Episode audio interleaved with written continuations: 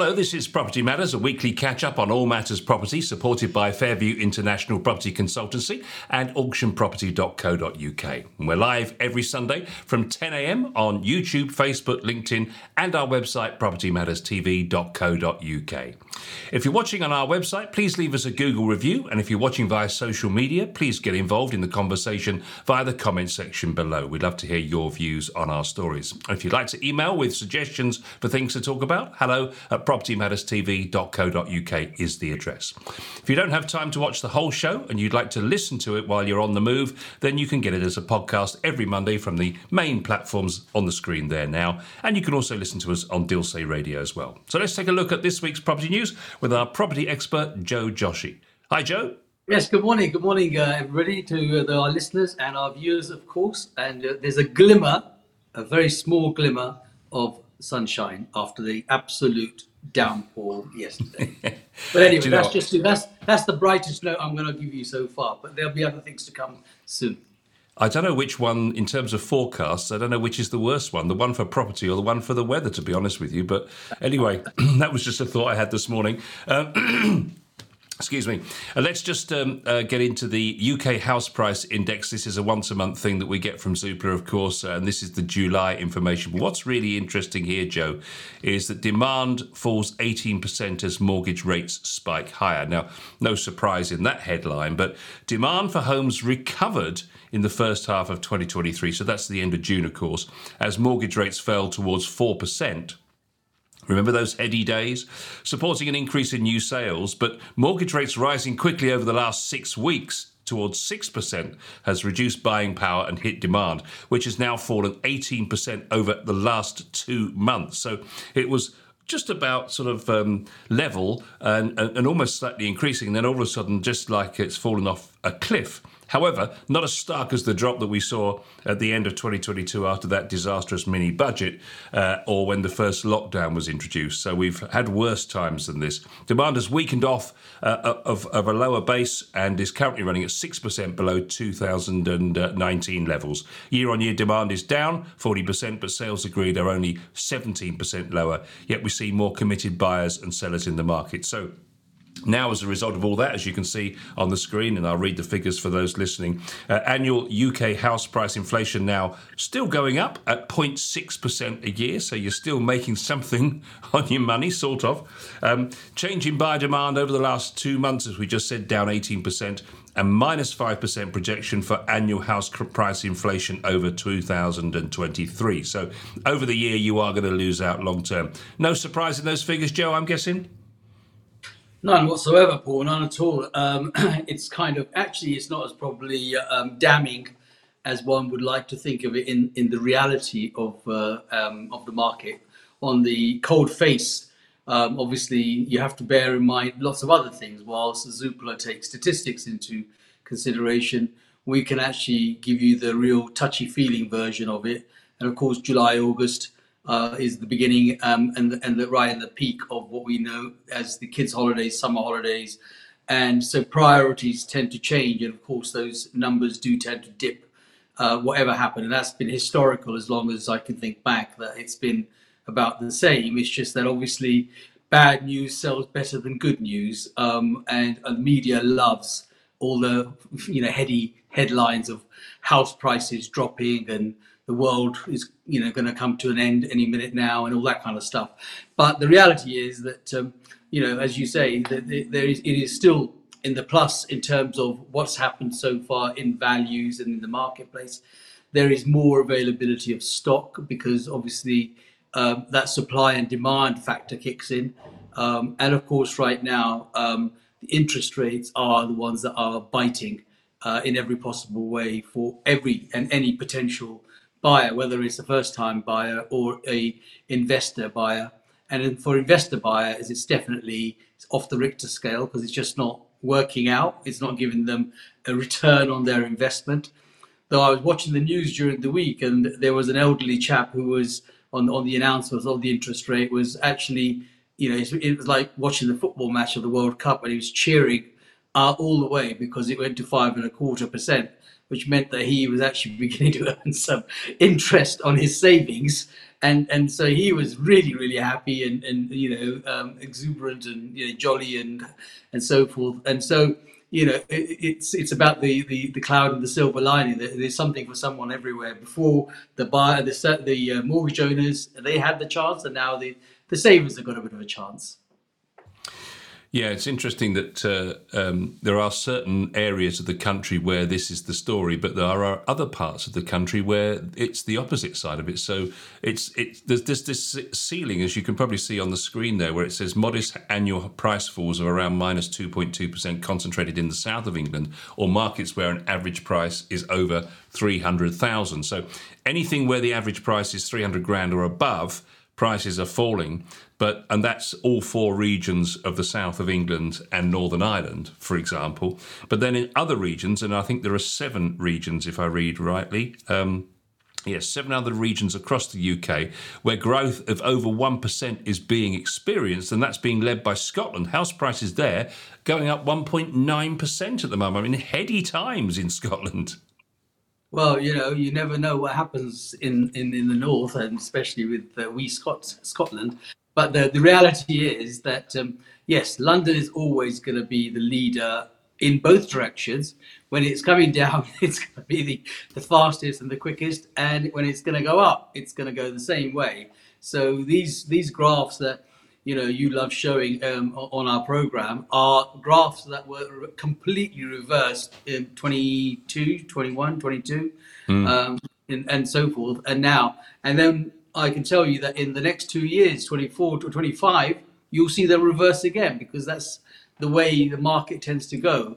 Um, people will get settled with the, the interest rates. The interest rates are likely to settle now. They're not you know we're, we're dreaming about them coming down it's a dream, um, and if it does come down, it w- literally would be a dream. The chances are that we are kind of where we are hoping to be. I always said it would probably be around five percent, but it's probably going to be five and a half, six percent at the at the end, and then it might drop back to five percent. But circa five percent is going to be where the interest rates will now settle for the foreseeable future in terms of mortgages. Um, and that was long coming. We had mortgages at a very, very low rate. Um, and you know lenders were looking to make their money, and now they are going to make their money um, back as time goes on. Um, and yes, so when you look at house prices differing, the outskirts now are very different on the basis the moves are mostly social moves, some are job moves, um, and some are just moves because of the students and, and, and some other other factors. But London is an international move. It's always about what it attracts, and it attracts a lot of international um, people across. But uh, obviously, they're making it more and more uh, difficult and harder for people to buy properties uh, that are living outside of the country into the country, especially in London. Yeah, it's interesting, isn't it? Because um, actually, uh, if you look at the south, there is one part of the south which is actually outperforming. So London as a whole, the prices are down 0.6%. But in West Central London, they're up 1%. And I wonder if it's got something to do with um, uh, position, maybe something like the Elizabeth line or something like that. Because if you look at uh, typically around London, you've got Southend down 1.5%, Watford down 1.2, Northwest Hertfordshire. So all of these uh, sort of commuter belt places around the M25 area, roughly, all down in excess of 1%. And then you've got West Central London. I think I've got a graph here. There we are. Um, so if you look on the screen here now, you can see that uh, all these different uh, areas. So the purple ones are, are, all the rest of the UK, and uh, house price growth there. Uh, if you look at the price at the bottom, so you've got hundred thousand pounds, two hundred thousand pounds, three hundred thousand pounds. So actually across the UK at the moment, if you look at um, house prices up to 300,000, quite a few areas of the UK are actually higher than uh, the prices are still going up. As you come across towards the houses that are four, five, six, and seven hundred thousand pounds, you can see, and as the uh, pink is all of the different London areas, you can see most of them are still falling. But there's West Central London, look, WC at the very end there, up uh, just over 1%. So I, I, don't know what it is. Have you got any idea why West Central London should be bucking the national trend, Joe? Seeing as you're so well, close to it?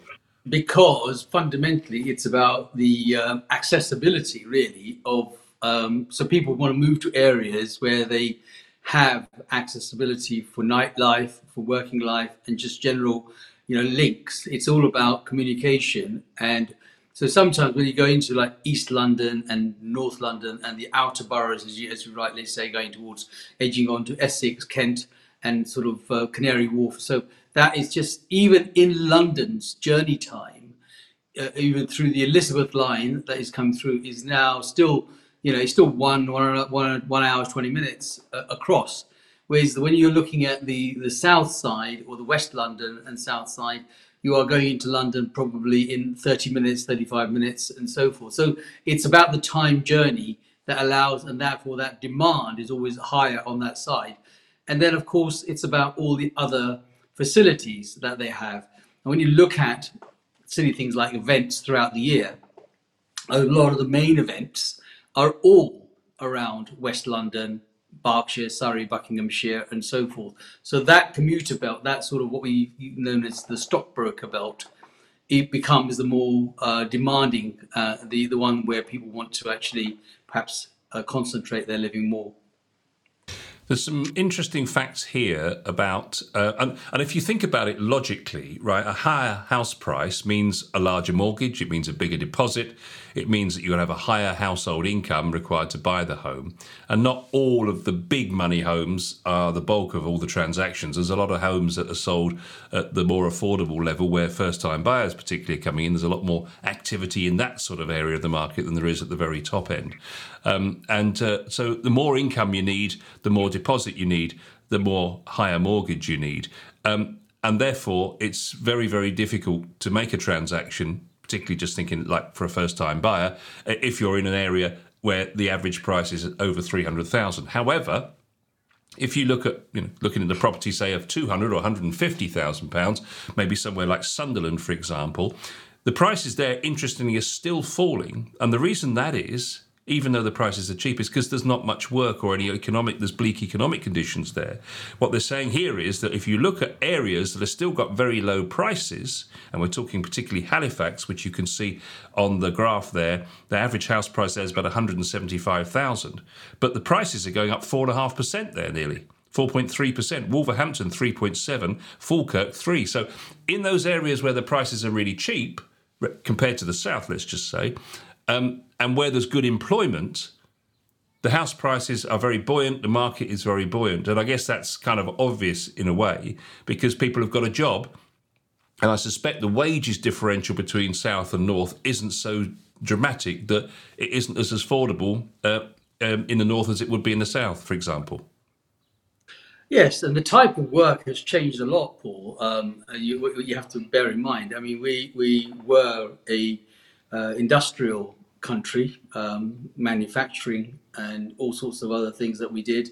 We are now strongly a service-based uh, country where you know, and and everyone is now not going to the high streets for argument's sake and buying online. So these depots, these um, uh, hubs, where um, you know people can move, maneuver things from, um, become easier in such areas like uh, the hubs of Manchester, Liverpool, Halifax, all of those areas where they offer, you know, good employment. I remember, I think I brought this up before, but I remember talking to a guy and he said, he said, well, I'm a delivery driver um, and my salary is not much different if I deliver here or I deliver in, you know, mm. Manchester, Manchester. However, what I'm going to get for my money in terms of the house is a lot more um, and I'm going to get myself a nice three bedroom detached house, or etc.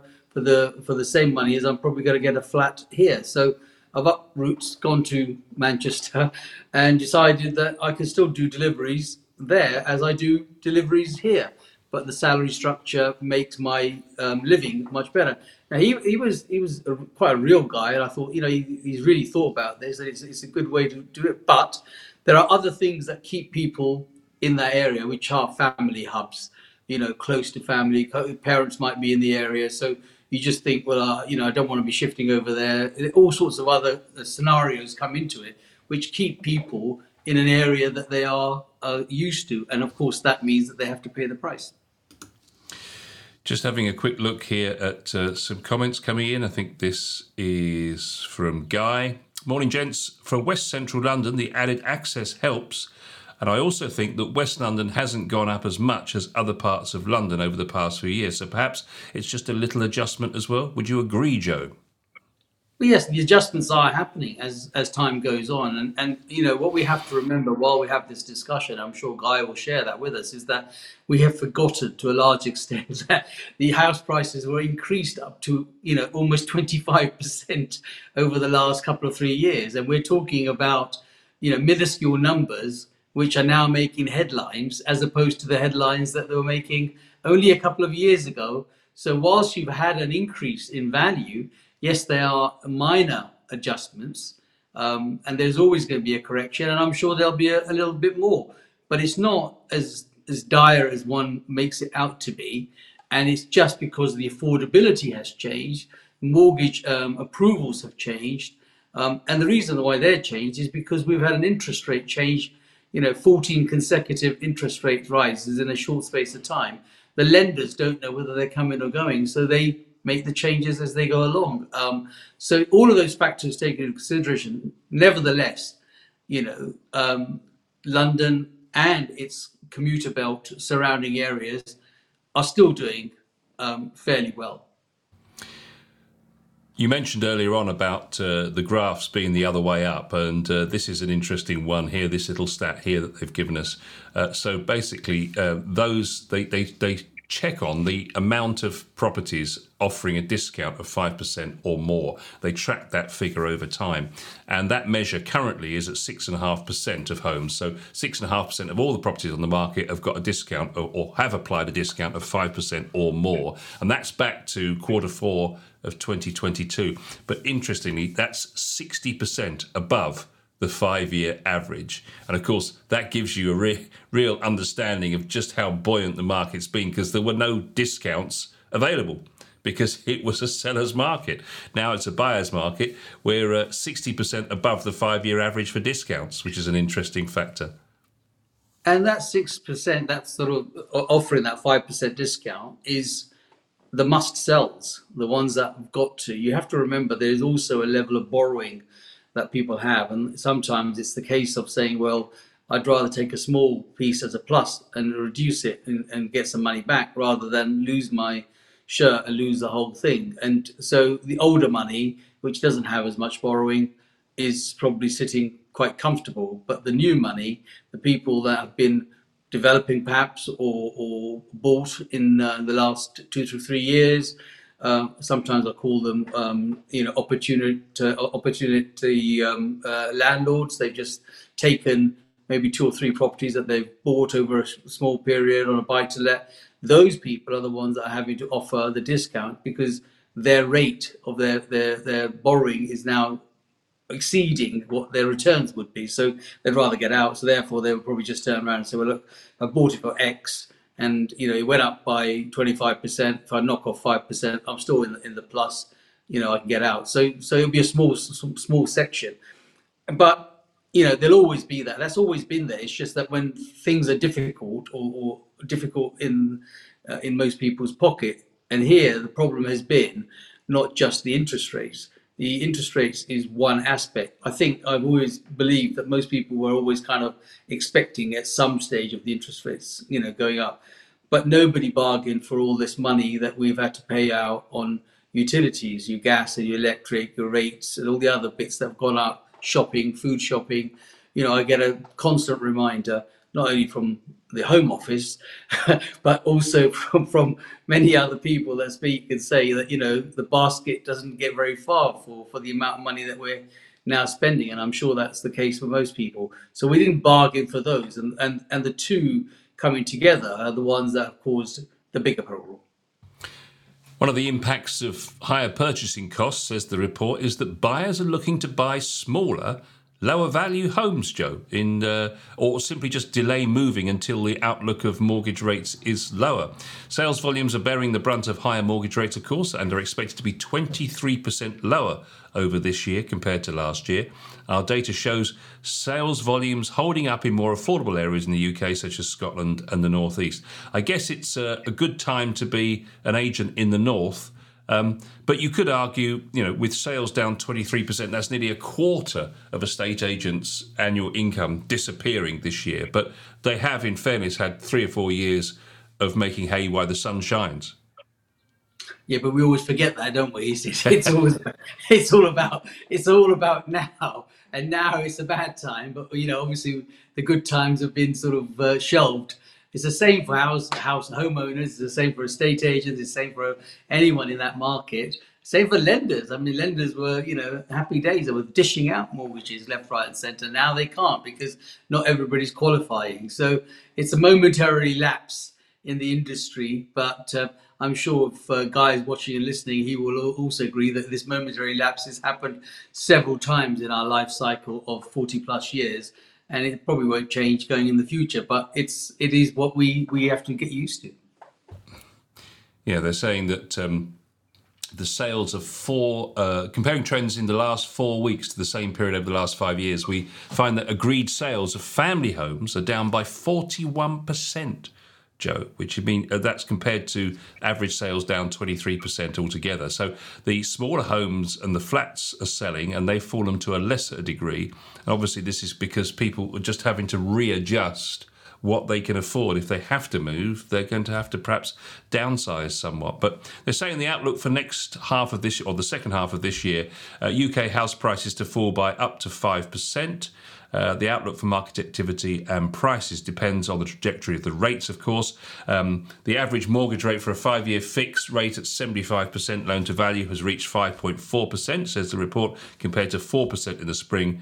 Mortgage rates look likely to peak over the summer the underlying cost of fixed rate finance for banks has fallen by 0.6 of a percent over the last three weeks. This will take time to feed through into mortgage rates, which could fall below 5%, they say, in the autumn. Higher rates uh, over a longer period remain the key risk. So this really is in the Bank of England's hands, isn't it? If they keep that rate high, then this could turn out to be quite painful. Yes, and I think, I mean, they will keep that. It's, it's always going to stay in the Bank of England's uh, hands. But I think um, you know even they've got to realise there'll come there'll come a point. It's the old stress factor. There'll come a point that it, you know they'll they'll push it beyond and and create a crash. You know they don't need to have um, uh, the the uh, encumbrance of Liz and, and, and, and team to come in again. I mean the Bank of England can do that for you, but I don't think that will happen. I think they they're cautious. But I do I do believe that um, they do need to put a little bit of a, a brake on these interest rate hikes because you know, 14 consecutive hikes is is a very painful journey for anyone of any means. It doesn't matter, you know, how your circumstances. Yes, I, I accept the chap who you know delirious about the interest rate going up because he's saving money. You know, and apparently the stats are that there are more people that are saving money than um, than there are mortgages out there. But the reality is that you know the they need they need to make sure that they continue to keep this uh, amount lower so that people are still interested in buying. And, considering the shortage of property across and, and the dream and the want and the wish of every buyer, every person wanting to buy a property, um, I'm thinking that this will long continue. Got this on the screen now. We've got the actual um, percentage falls for each type of property. So, one bedroom flats sales are down 10% down 9% for two bed flats. So that's the most popular thing people are looking for, if you want to call it that. Uh, two bed houses are down 31%, three bed houses down 38%, and demand for four bed houses is down 41%. That's from the four weeks to July 23rd versus the same time in 2018 and 2022. So you can see there that it's the small uh, two bed flat in particular, and maybe a one bed flat that people are looking for right now, which is the precise opposite of the race for space, ironically. well, yes, of course, and and the race for space was uh, was literally a panic in a, in a in a pandemic. Um, you know, and and actually, most people have almost forgotten that, uh, that we we went through that race for space journey at that time because the you know the world was going to collapse. Again the media has a tremendous amount of power in how they want you to direct it and they directed that very very well to make sure that everybody was running away from cities and out into the country. But now reality kicks in. Being in the country is not as you know advantageous as it was perhaps being in the city especially for the younger generation. It may it may be a little bit more comfortable for the older generation but for the younger generation you know they want to be where the bright lights are. They want to be where it's happening. And um, so in hordes they are coming back into places like london manchester liverpool um, all the big cities especially with universities and so forth. Um, that's why the cities are, are, are always going to be popular. But yes all with caution Zoopla say that, uh, or estimate that the uh, if rates, even if rates fall back to four to five percent uh, later this year, into 2024 H1, we expect house prices, they say, to remain very low for the next one to two years. House prices are likely to lag behind the growth in price inflation and earnings as house prices adjust to a high level of mortgage rates. Southern England and the Midlands are where house prices and incomes need to realign uh, through, uh, though most very low nominal growth of modest price falls. So, so what they're saying is that the, there needs to be this period of adjustment, and, and with good reason, because obviously the price over the last couple of years has been um, outstripping wages by quite some margin, hasn't it? Yeah, I'm not sure that that will ever find its real new balance, but it's got to find the real new balance. The real new balance has got to be considering, obviously, as we know, there's been, you know, a barrage of strikes in all sectors over the last six months or so, um, primarily looking to have increased wages, primarily because the cost of living has become so expensive. Um, and so, therefore, you know, they, they do, but it will take a couple of years 18 months, two years, if not maybe a bit more, for it to kind of level out to see what the next phase in our life is going to be. But it's not going to change dramatically. The demand for housing will always remain good. The demand for people wanting to have their own home ultimately will always remain good. It's never changed. It's just about the timing more than anything else. And you know whether they are going to buy them in, in cities or whether they're going to buy them outside will all depend on what kind of work they do or family lives actually you know dictate that journey but the reality is that when we look at um, our country in, in, in, the, in the context of the globe, we're a tiny little island by comparison, um, and with a great demand of people wanting to come in um, when you read the news and see that they bring in silly things like barges to start to accommodate people, which just look hideous. I just wouldn't want to see that on the coast of any country. Um, you know, it just tells you that there is just no stopping people wanting to come here, and if they're coming here, they want to buy. A comment here from uh, Guy. He says that um, uh, he doesn't normally hold an August auction, but this year, with strong demand from motivated sellers, we've had two, we've added two auctions in. With our sales being online, we expect to have some bidding from the beach this year. so, I guess that's a, that's a that's a thing you're seeing with your auction business as well, isn't it, Joe? Because obviously, you know, people are looking to uh, to to in some cases to get a distressed sale, and an auction is a great way because you can get that done in 28 days. Yeah, I mean, the method of auction, uh, sale by auction, is really um, underestimated by the average person. They most people believe that, you know, if you're selling a property through auction, it's it's something that has got a, a, a problem. It's not. It's really a tremendous method uh, that is available to all, and it doesn't matter whether you think it's a distress sale or not. It's not all about the distress sale. It's about the method, and yes, people are using that because the traditional method, as we just talked about, is from an estate agency point of view, the process is so prolonged, not only just because of the mortgages and the, and the stress test, the financial stress uh, test that people have, but it becomes an opportunity for buyers, and especially those properties that are lying empty, um, which are costing people. They then work out the cost and, and decide that it's probably better to just try and get it sold at auction so the customers feel that auction is a good good buy. They get a lower price. They probably do because people are being sensible about their guide prices and, and what they're going to be actually reserving. So, yes, I'm certainly finding a lot more people, just like Guy is, who are coming on board uh, and want to sell within a given time as opposed to try the long way. Moving on to our second story, I'm going to take, be quite brief on this one because I really want to get to our third, and we've talked quite a lot about uh, where we are in the market. But uh, people facing eviction or repossession in England and Wales will be able to receive expert legal advice free of charge, which I thought was an important announcement this week. Sounds a little bit like electioneering to me, but uh, call me an old cynic. With a view to helping them to keep their homes and avoid lengthy, costly court proceedings under a new government backed scheme. The advice will be available from the moment a written notice is received by a tenant or a homeowner, interestingly, which could be in the form of an email from a landlord or a letter from a mortgage provider. They will be able to have legal representation in court regardless of their financial circumstances. Now, this is interesting.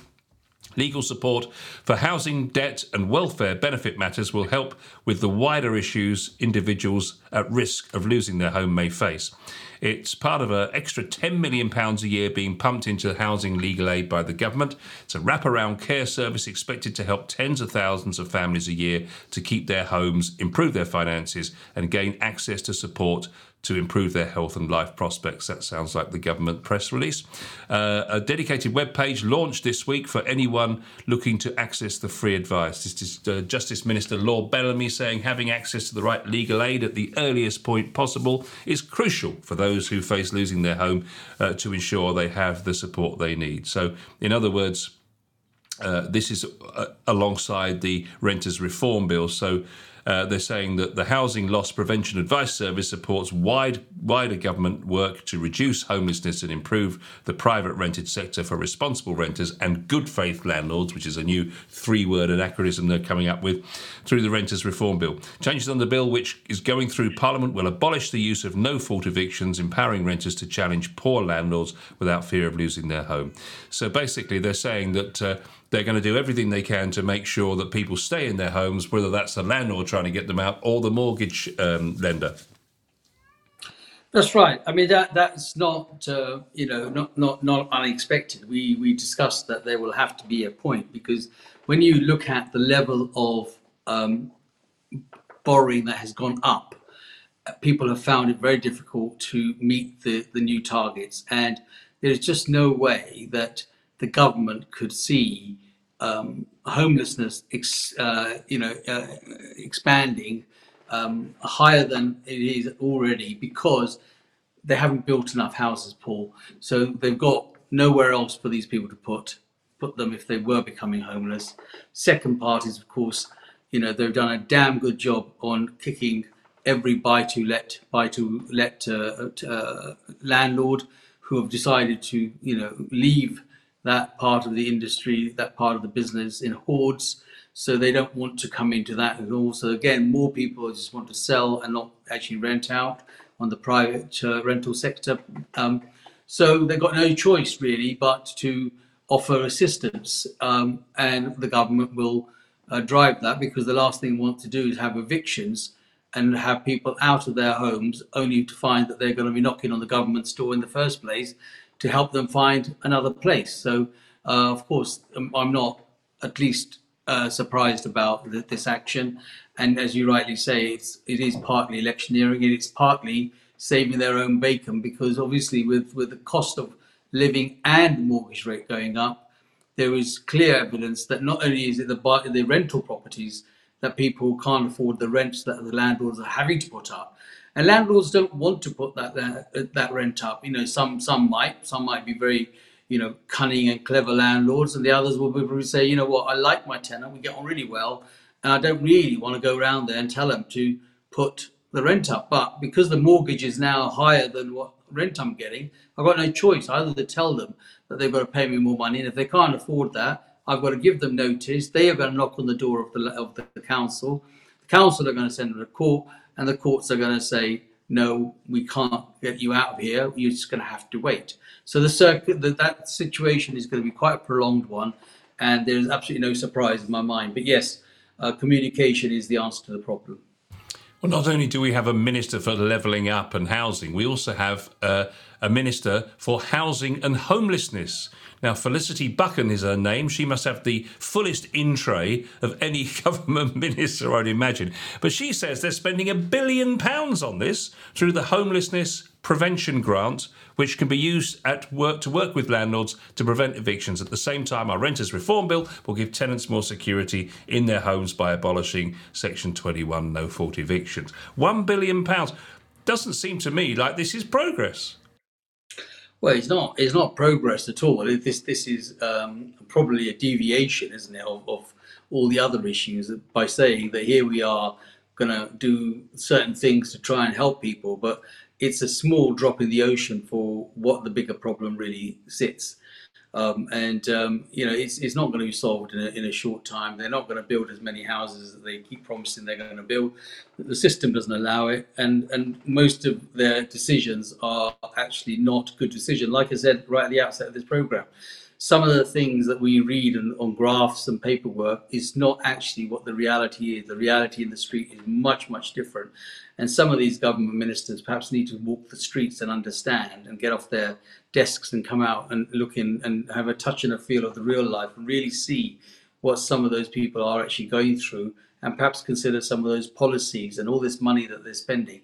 But in paper, they like to make it look a billion pounds here and you know 10% of this and that and there is is great. But people on the street don't see that. They they just think it's it's gone into the system, but they don't get the benefit. I want to spend some time on this final story because this is fascinating. This is Mr. Gove in the news again. Um, it's a site that's becoming ever more familiar in towns and cities across the UK. Shops and offices being converted to residential use Use, use even.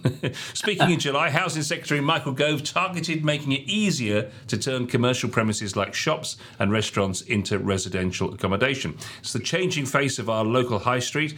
It, it is, it's an inex- inexhaustible uh, process, and it's no longer hard to imagine that in the not too distant future, a high street will simply be a pedestrianised place of homes and coffee shops and presumably convenience stores. Um, and it will hardly look like the traditional old high street with traditional shops in. So it's an interesting thing. It's according to the latest data from Searchland, a development site sourcing specialist, there are 28,000 sites with an estimated market value of over 1.5 billion located across England, primed to be converted from commercial use to residential property platform compiled a list of uh, the number of buildings that are Class MA, as they're called, meaning they have permitted development rights to be converted into residential property. London has roughly a third of all England sites, numbering 8,985, with an estimated market value of nearly 928 million. Capital is followed by the southeast and east of England at 5,729 and 2848 respectively, with these sites worth 385.4 and 186 million pounds. Not surprisingly, the northeast has the fewest, just 840 uh, in the in the northeast. So basically, our high street is going to become a community centre with high-rise living, presumably, and just a few coffee shops. Yeah, it's a sore subject for me, uh, Paul. This this one. Um, because I think that the high streets are now ghettos. They are just not high streets what, what they are, and they need to go back to being proper high streets. These um, what we call dream plans, or I call them dream plans of, of high rise and coffee shops and, and sort of plazas and piazzas and, you know, perhaps the um, uh, European lifestyle that people think exist does not and will not work in the United Kingdom. We have more rain than sun here. Nobody wants to sit down and have an aperitif you know, sitting on the on the piazza and, and talking and, and having a nice wine and seeing the world go by. Um, but unfortunately, um, they don't get it. Um, yes, there are lots of shops empty. They're all empty, primarily in closed off areas where people just find it difficult to go to. Um, if you had the choices of going to some of the stores and you had the choice of parking and the choice of just ease and, and commute you're always going to travel. It's human nature. You know, I use an, always an, an uh, analogy of a, a drive-through of a, um, of a McDonald's somewhere and one in the town centre, which you can't get to. You know the one you're going to go. You're going to drive the extra half a mile, mile, and go through the drive-through one. And that's what is killed the high street. The high street does not need to be a ghetto. It needs to be a, a community hub where people would like to go shopping, would like to meet, would like the elderly to go out and have somewhere to go. They they bring a huge amount.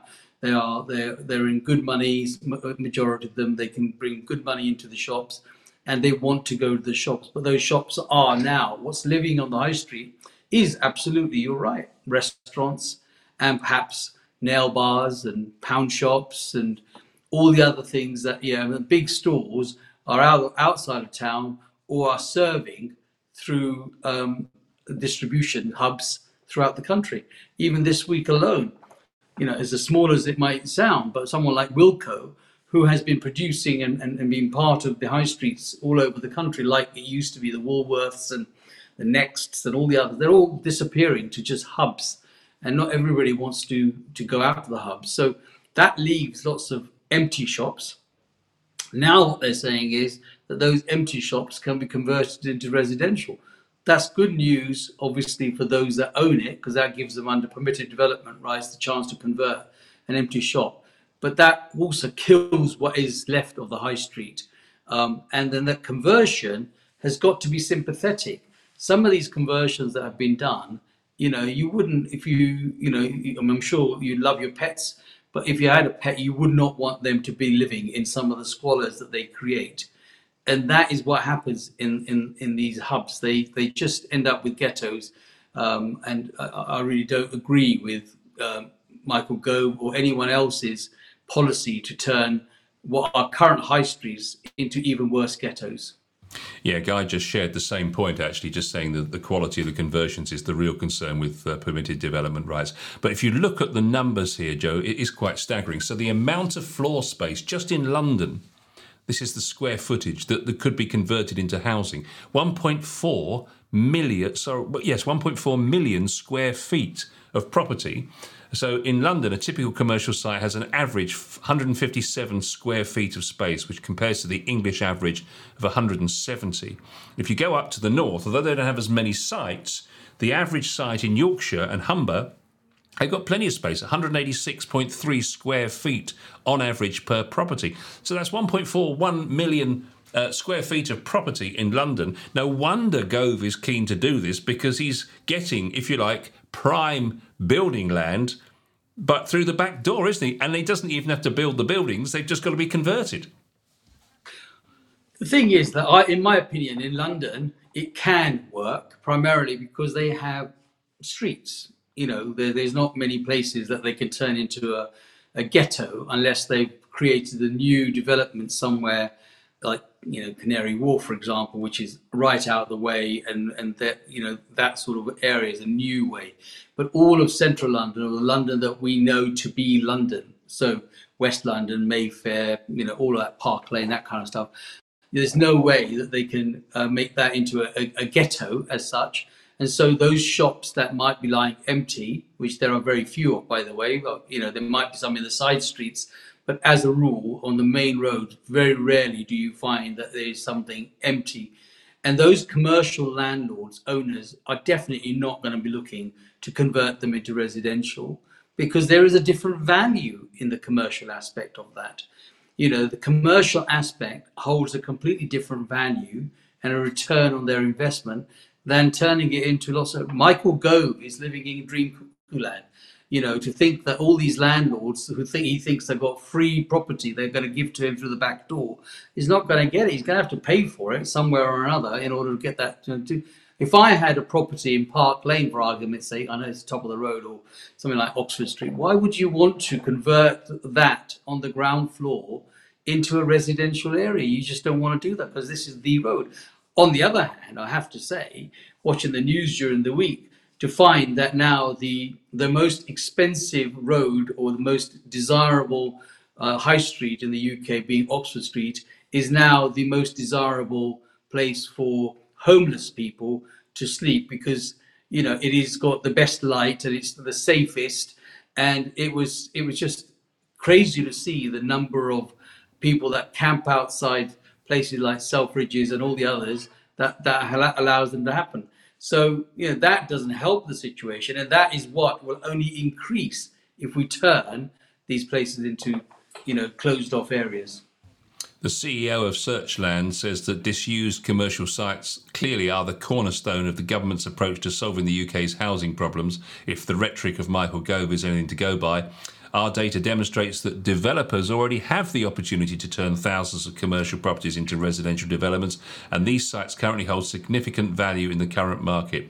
If you're a developer looking for a site, availability is best in London and the southeast, but if you want to buy big commercial sites, Yorkshire and Humber is the place to be. I mean, it does seem to make sense from a government point of view, um, and also from a developer's point of view, the person that's going to get the contract to do the work because uh, if they, or, or, at least the, uh, from the owner's point of view, should I say, not the developer. I mean, that's going to be good business for them to do, obviously. But if they're able to convert it and, and, and stack it high because they own the block that goes up six or seven stories, then they're going to get the good return from the square footage, aren't they?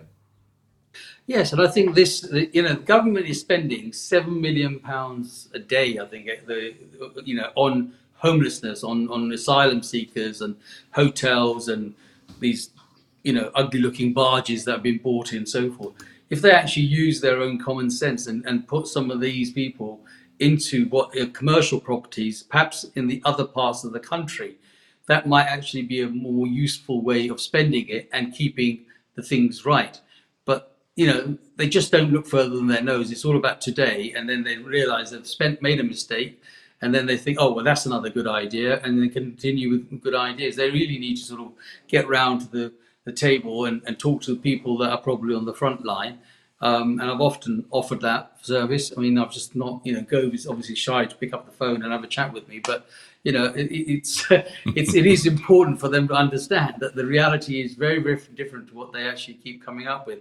But the idea of converting commercial properties, especially uh, side road commercials, which were perhaps not useful, I, am totally against the idea of what we call the main high street because, you know, every town has a hub, and the hub fundamentally is the high street. That's the go-to thing. That's why the high streets were created.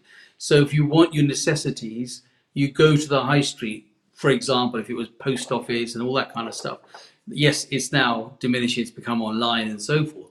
But there are lots of other products that are available in the high street the shops that are on the sides, perhaps off of the high streets, that are now surplus to requirement can just be converted into residential, and I think they will be accepted much, much better. Well, lots to talk about this week, Joe. I hope uh, that that hasn't delayed you as you've been uh, listening or watching to our show this week. Um, thank you for staying with us, and I hope you've enjoyed the conversation this week, and thanks for your contributions. Uh, of course, we'll be back next time with another Property Matters very soon.